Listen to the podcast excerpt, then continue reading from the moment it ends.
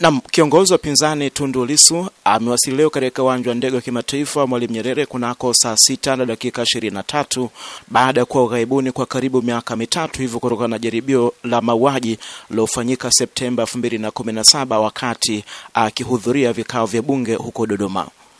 Lissu ambaye ameambatana watu kadhaa amepokelewa na viongozi wa chama hicho walioongozwa na mwenyekiti wake Freeman Mbowe pamoja na katibu mkuu wa chama hicho John Mnyika na kuambatana na wabunge kadhaa ambao walionyesha kuwa na furaha kubwa wakati alipowasili kwa mara ya kwanza kwa kiongozi mwenzao huyo. Lisu amepokelewa na umati mkubwa wa watu waliofurika kwa wingi katika uwanja wa ndege wa kimataifa wa Mwalimu Nyerere na kisha umati wa watu umemsindikiza kiongozi huyo kwa maandamano yaliyotembea taratibu kutoka uwanja wa ndege mpaka makao makuu ya chama hicho eneo la Kinondoni.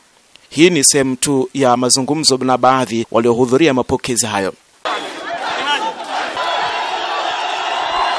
na mshangwe na nderemo zikihinikiza ziki katika uwanja wa kimataifa wa Mwalimu Julius Nyerere wakati Tundu Lissu amewasili kutoka ughaibuni baada ya kuishi huku kwa zaidi ya miaka kwa, kwa takriban miaka mitatu sasa, na amerejea kwa mara ya kwanza na kanyaga ardhi ya Tanzania tangu alipoondoka katika ardhi hii yapata takriban miaka mitatu sasa.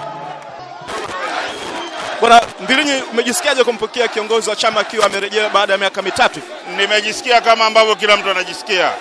I'm very happy, nimefurahi sana na yajayo yanafurahisha. Asante, asante. Joseph Aule, mbunge wa Mikumi, vipi, umekuwa miongoni mwa watu waliokuja kumpokea kiongozi wa chama Tundu Lissu. Vipi kwako leo?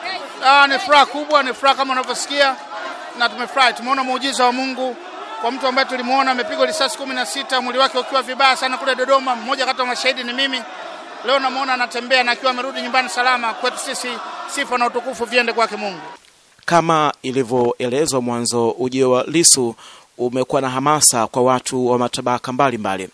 Kuna baadhi wameshuhudiwa wakipoteza vitu kama viatu na hivyo kujikuta wakitembea pekupeku kama alivyoshuhudiwa mmoja wa mashabiki wa chama hicho kama anavyosema.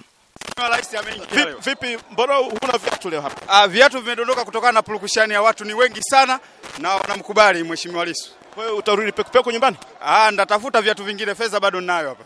Tundu Lissu anataraji kuzungumza na waandishi wa habari hapo baadaye wakati atapokuwa katika makao makuu ya chama hicho na kuweka msimamo wake, sababu za kurejea nyumbani na matarajio yake. Kesho duru zinasema kwamba Tundu Lissu ataungana na viongozi wengine wa kitaifa katika kuaga mwili wa aliyekuwa rais wa awamu ya tatu Benjamin Mkapa ambaye ataagwa na viongozi wa kitaifa na kimataifa hapo kesho na kisha kusafirishwa hadi Masasi katika kijiji cha Luposo kwa ajili ya mazishi yatakayofanyika siku ya Jumatano, yaani kesho kutwa.